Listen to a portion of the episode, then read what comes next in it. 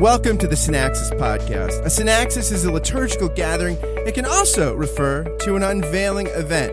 The Synaxis Podcast is a weekly gathering hosted by yours truly, Scott Jones, for the purpose of finding the life giving, healing word of the gospel and the words of the weekly lectionary passages. Join myself and a guest each week as we explore the lectionary text together.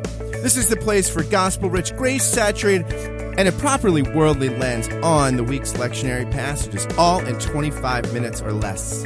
My guest is JD Koch. He's the associate rector at Christ Church in Mount Pleasant, South Carolina. He's also a theologian. He did his doctorate in systematic theology at the University of Humboldt, dealing with issues of law and gospel as the boundary of theological reflection. I give you JD Koch. JD, welcome back to the podcast. Thanks, Scott. Great to be back.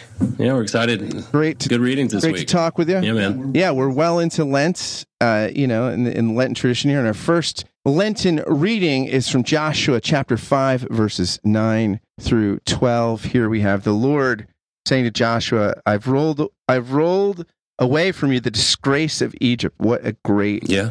uh, phrase. And then they no longer eat manna, but they they eat you know the crops of the land. There's a sort of transition from the manna from heaven into the the crops of Canaan. Yeah, I was reading, doing some prep for this, as you were probably thankful for. But um, I was, you know, in the context of of the whole sort of Joshua narrative, as it were. You know, we've just had them cross over. They've made their uh, piles of you know remembrance that will be you know uh, pointed at from generations to come about the Lord and His mercy to bring them out of Egypt, and then we have this this um, this place where the real transition, the one that had been foretold, obviously, um, or that promised through uh, Moses that he never saw, that now they have entered the promised land and no longer are subsiding on um, God's um, sort of miraculous provision through the manna, but actually coming to the sort of more direct provision from the land itself. Um, it's a beautiful, it's a it's a really beautiful um, and poignant moment. I think in the it, you, I was thinking about this as as they would be teaching it to their um, children and grandchildren and great grandchildren, and sort of remin- reminiscing about the the periods in the desert before they were in the land, and um, and you know I was reflecting on the just the sort of the, for lack of a better word, the liturgical reality of of um, sort of remembrance, as it were, like the the idea that we that we mark these passages um, that future generations will continue to um, to celebrate, um, and that's you know the connection to sort of Lenten disciplines or or the I mean the service itself, uh, not the least of which, but was really sort of remarkable. I thought I thought, or sort of an interesting connection point. Yeah, and it's interesting, right? That they that earlier there's that great line in Joshua, right, where where they're told that you know remember when God called your ancestors. I guess he's talking about Abraham here, you know, from beyond the Euphrates who worshipped other gods. So you're literally it's just like creation is ex nihilo. Yes. It's like the children of Israel. Ex, it's like here's a here's a couple that is childless who Yes. worship. who are- They're physically barren. They're spiritually barren. They call them back to that, and then there's this earlier. Then there's the circumcision kind of uh, mention here, and then the Passover. So it's like the initiatory right the rede- you know, the renewal right and then there's this, and then there's this inheritance of of of of the land. So there's this almost like this the the the whole journey of Israel uh, in miniature. Yes, no, it's it's unbelievable, and I think it's you know if you if you read the prophets, I mean they don't have a lot of new things to say, um, even up and through the the apostles in the New Testament, and almost not exclusively, but one of the main points that they keep. Um, reiterating is that the people have forgotten, you know, forgotten God, forgotten their forefathers, forgotten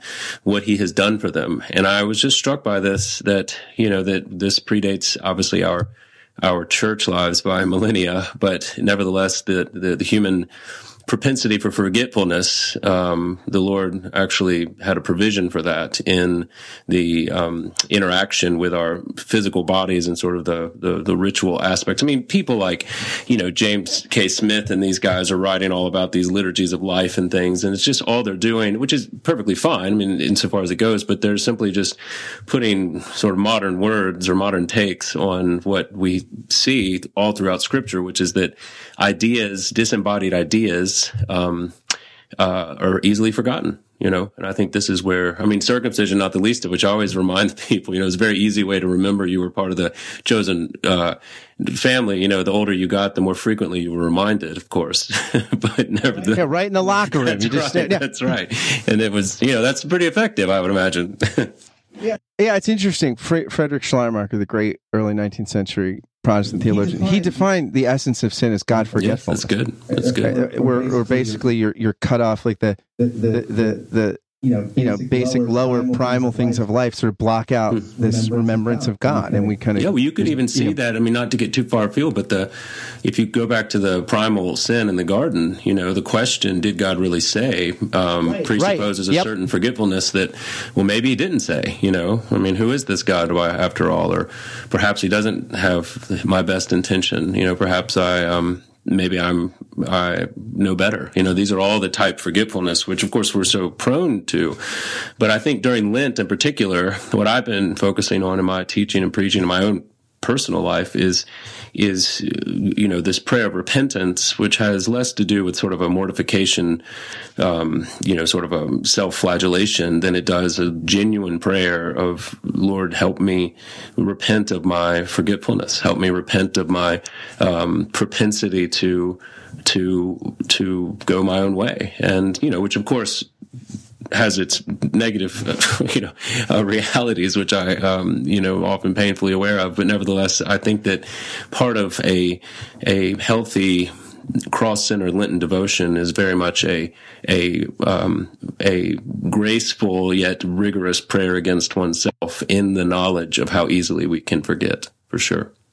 Yeah, I also th- think that there's something interesting here where you have you, you always hear that that the, the, phrase that you know the tenses of salvation. There's one sense in which when we were saved two thousand years ago, right? And there's another sense that we're being saved, like God is prop constantly. Yeah, it's a good aorist, Scott. Yeah. You know this exactly. In the past, right, completed in the present. Uh, yeah, continues to and then, the future. Yeah, and then there's the future that continued. Yeah, and here you see that, like you know, the, there's this sense in which they're on this pilgrimage and they eat of the land. You know, you, you think of this. I think of Abraham when when he eats the bread and the wine that's put out for Melchizedek. He's eating in a land he doesn't possess, and yet he's eating victoriously after this military battle.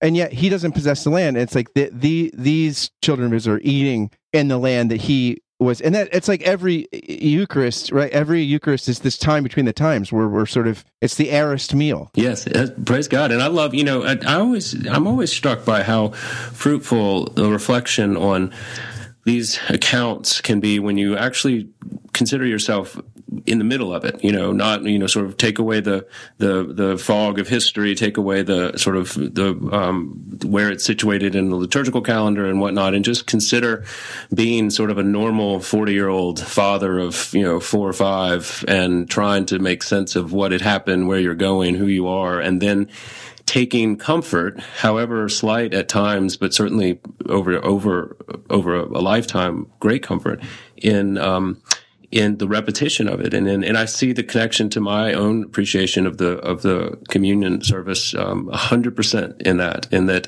you know, there's some Sundays when, you know, I don't know where what end is up, but I'm still there. You know, and there's some Sundays that it's the most transcendent thing in the world, and there are others, you know, and there's everything in between.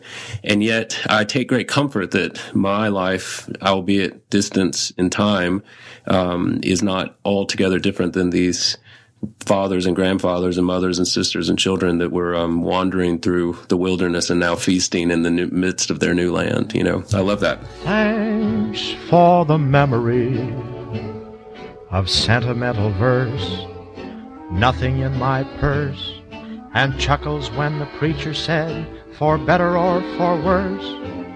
How lovely on to Second Corinthians 5, verses 16 through 21 here. We got this great passage where Paul is in this sort of defending his apostolic authority before this to these people who have fallen under the spell of sort of the super apostles, the, the Joel Osteen type spectacular prosperity type preachers. Uber apostles, says, yes.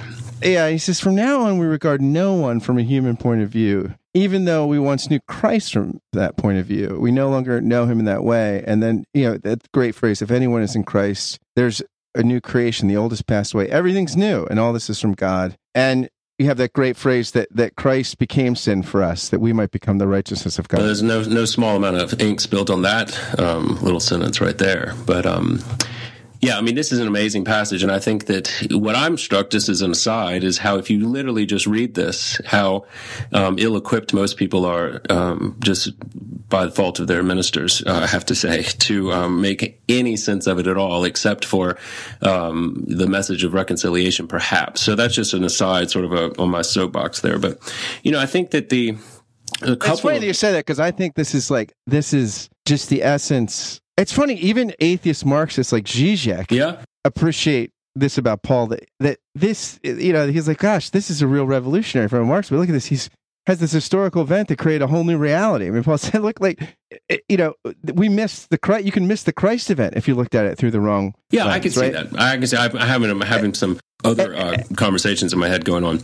But, but this is this is just so radical that here it is like that that that now we are our, our whole stories our failures our our prejudices our sin our share guilt everything is transformed by this other point of view that that, that turns on the, on the cross. Yeah and this this word reconciliation you know the, the katalasso um, it's it's it's a powerful concept in Paul and I think this is really the crux appropriately of the issue is that in order for there to have been reconciliation, you know, this is where we get into law and gospel. That presupposes a former enmity, you know, which is really the the stumbling block there. Because for those who are being reconciled through the cross, you know, for those who have seen in their lives the need to um, to search for reconciliation, to search for amendment in some way, shape, or form, then this becomes a very uh, freeing message. But the problem is that you know, not the, the problem, but the difficulty lies in the fact that as Paul saw, particularly in Corinth, that, um, or, or across his ministry and we by extension,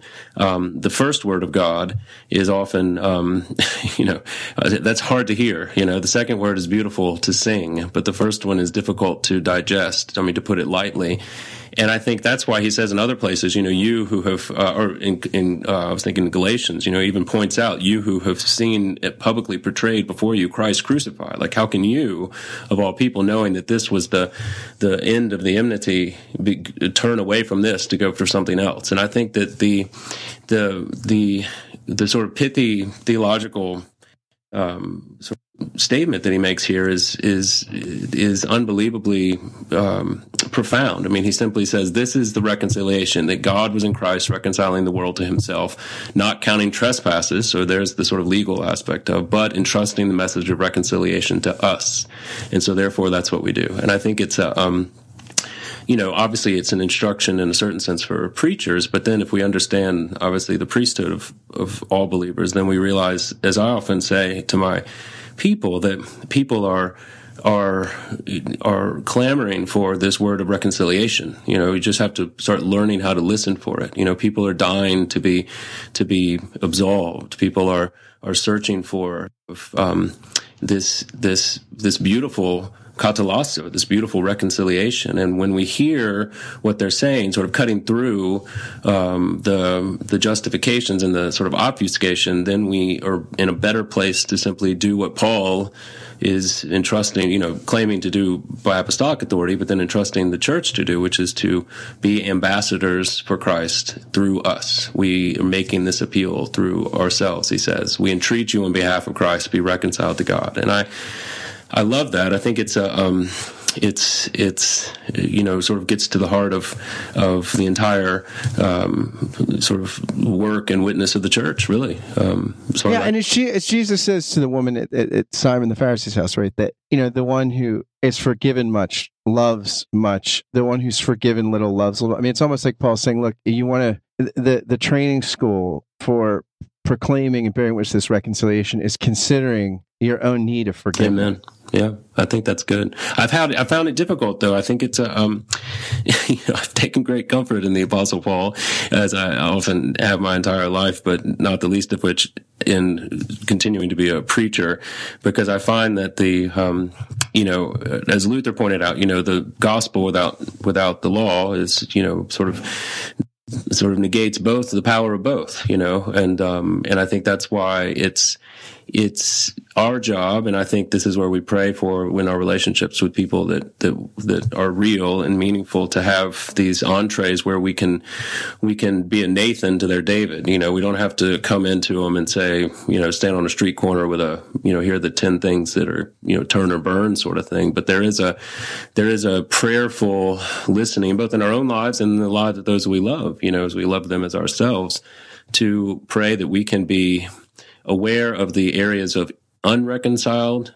relationship to God and then be always quick to point out that that this is the message we've been given that he who knew no sin became sin. You know he made him to be sin so that in him we might become the righteousness of God that there is no that you know it's it sounds cliche but would that it was so cliche that we would just take it for granted that that our sins, as egregious as they may be, particularly during as we reflect on them during Lent, nevertheless have been um, completely atoned for. You know, the once full, perfect, sufficient satisfaction oblation for the sins of the world. I mean, that's that'll preach. You know, and I think that um, it doesn't necessarily preach in the same way that the super apostles can preach because it doesn't appeal to necessarily initially what's best in you, but but it does help root out what is true about you and the hope that and the trust actually that God will redeem.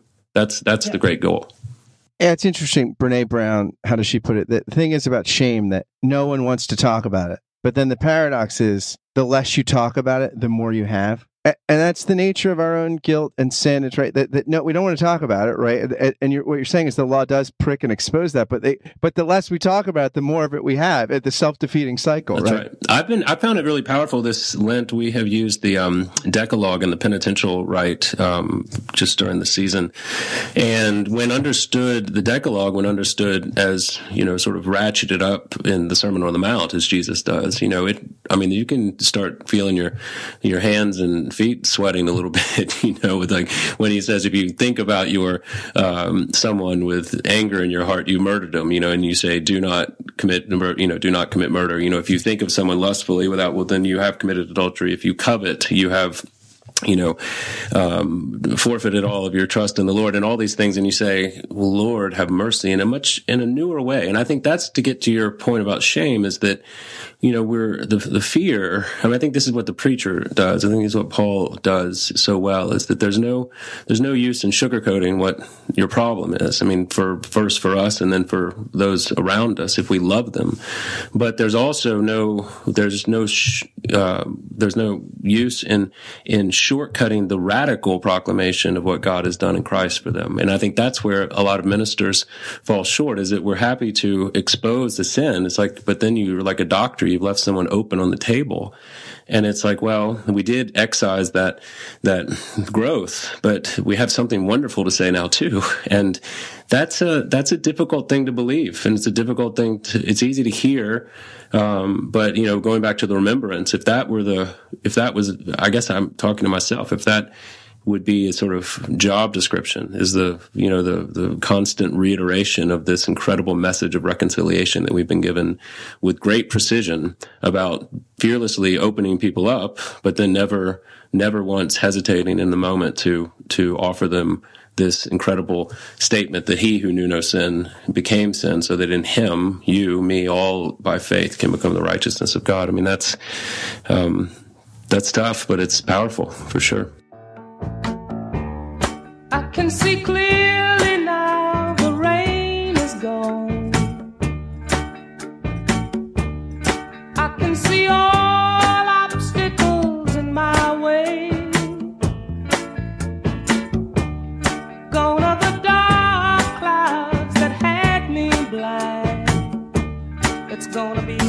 On to the gospel room. We got Luke 15, 1 through 3. 11b right through 32 that's uh yeah yeah it's uh I said something Sunday. I was like, well, you know, the well-known parable, and I said, wait, if I say like that, you you feel dumb if you haven't heard. It. Well, the somewhat decently known. That's parable. right. The Uh, often right the the mostly the mostly understood, frequently heard parable. Um, but But I love that the lectionary adds verses one through three before the prodigal son, because this the context is as the tax collectors and sinners were coming near to Jesus, and the Pharisees and scribes were grumbling and saying, "This fellow welcomes sinners and eats with them." And then Jesus just goes, "Let me tell you a couple stories, right? He said, "T- Here's let me tell you about a lost sheep, a lost coin." And, and, and then lost sons, really. Like there's two lost sons, right? I mean, Well, I uh, think that's then- that's a really good point, Scott. That's very. I think it's more often stated now. People begin reflecting on it. It's not the. It's not the parable of the prodigal son. It's really the parable of the two lost sons. You know, and I think that's. You know, I never forget. I had a conversation with James Dunn, you know, of great um, Pauline New Testament fame once, and he was. Um, I was at the embarking on a what will apparently turn out to be a lifetime of reflecting on the theology of the cross. And I'll never forget him saying that, you know, because he has his own issues with um, with the theology of the cross or whatever. But the point of the conversation was that he he said, "Well, son, here's a question that you're going to have to a- wrestle with, and one that is really at the forefront of this whole thing is why couldn't Jesus have just come down and preached or taught the parable of the prodigal son?"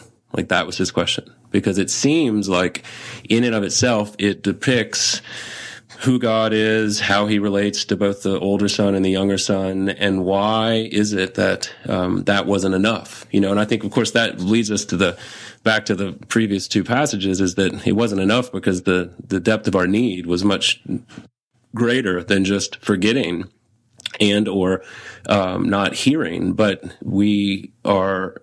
But but I think that this this parable, um, you know, does point to a certain understanding of God before the cross that had to be sort of reworked after the cross, because you know the the plight of the two sons was both of them were complicit in ultimately what we would see the death of the father, not just the rejection of the father, but you know the the manipulative sort of stance of the older son over the father that was came out in such um, you know sort of like a brideshead revisited sort of passive aggression you know sort of thing um, is uh, is just as murderous and just as dark as the sort of you know screw you I'm taking my money and going off to Vegas as the younger son. And I think that the that outside of the contemplation of of the, the depth of, of sin, which of course is appropriate during Lent, then we could read this parable as a um, as as much less profound than it actually ultimately would turn out to be. Um, and I've heard it preached that way. Of course, you know, don't be an older son.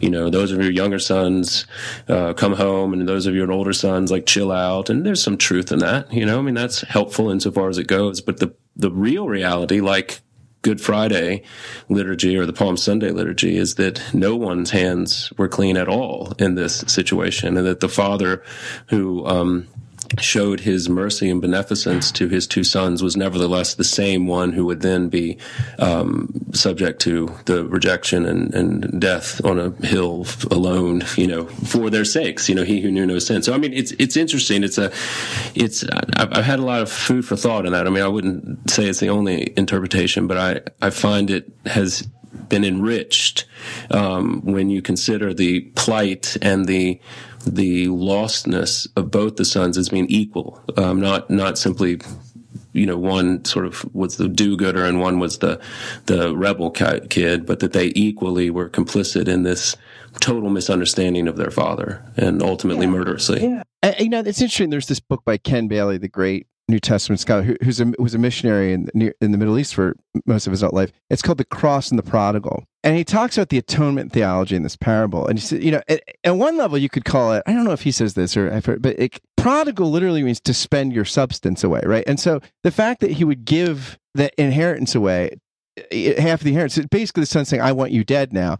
He says that that that Jesus is is the Father, and he talks about how you know the the the, the prodigal doesn't really repent. He comes to himself, right? He's rehearsing his speech. He's he doesn't really isn't healed until he sees the Father. He says everything. He, he has this great parable or phrase. He says that you know there's this ancient Near Eastern kind of proverb that says you can tell the dignity of a man by the length of his stride. So the rich person with flowing robes would never run because you'd have to hike up Yeah, yeah, yeah. and, and look like a what? You have to hike your up your loins. skirt. Yeah, you, you look silly, right? So like, so he's running out to meet him like a mother would, and so not only is there the self humiliation of of because you don't have liquid assets. Give me the half the inheritance. It's not like there's cash. Okay, so everybody in the town square is seeing this is seeing that, that this. Well, what are you doing? Well, my son just said "f you," I want you dead, and so. What, well, what are we going to do? We're going to kill him? No, I'm dividing up all my assets. And so, so everybody would have said forever, look at that idiot. There's the idiot, uh, you know, that, that let his son here. And then taking him back and all this is the self humiliation of of this father and so you, you see that this is you know the, the, the father is a real christ figure in that he gives of himself to bring the sons to him Yeah, no, I love it, and I think it's only, you know, it's only the double cut in light of the, you know, Good Friday and Easter morning, because then it going back to the to Paul and going back to, um, you know, the other readings that the the revelation of the enmity was something that was unfathomable. I mean, because if you ask if you ask any of us individually, um, do we warrant, you know, are we at enmity with God? We say, well, not me so much, but there are enough people out there that I'm sure he needed to do something, you know. Um, but the the the the work of the Holy Spirit is not in a in a sort of shame based way, but in a in a loving for the sake of ourselves and neighbor way to begin to confess that you know this was darker than than I could ever have expected. And it doesn't need to get morose or sort of nihilistic but in light of this message you know that that we have been revealed as both you know simultaneously the at times good the the, the prodigal son and the the older son and that both of these are trying to uh, manipulate control and um, and basically use God to their own ends. And he not only won't let us do that, or he he let us get to the his own end, but then came back and you know, as Paul would say, let us show you a more beautiful way. And you know, that's I I, I wrestle with these things because the you know the going back to the first reading the, the as a father as a as a pastor as a friend as a husband as a person you know the the long sort of the, the long walk of this is often frustrating. That I wish it was sort of a more of a of a um, well, I heard this, and now I know who God is, and so therefore I won't forget. I'll understand the theology, and I'll I'll get my act together. And I realized that it's more. Um, it's longer than that, but the the etching, you know, I think of like a dripping, creating a canyon in a rock or something. Like the etching becomes something indelible, and thankfully, in light of God's mercy, something that we can courageously expect because He's promised to to to do this work in us. Um, and I'm yeah it's like the once for all and the again and again right and, and any higher and deeper is only from the again and again of the once for all it's not you know there's there's yeah well jd thanks for doing this and bless, blessings in your preaching and teaching and to all our listeners all right. Take care, bud.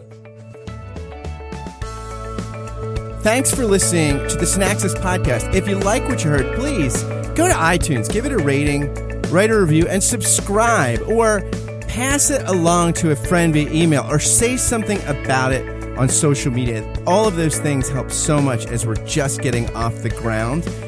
Thanks again to JD for coming on the podcast, and thanks to you for listening. Until next time, friends, fare thee well.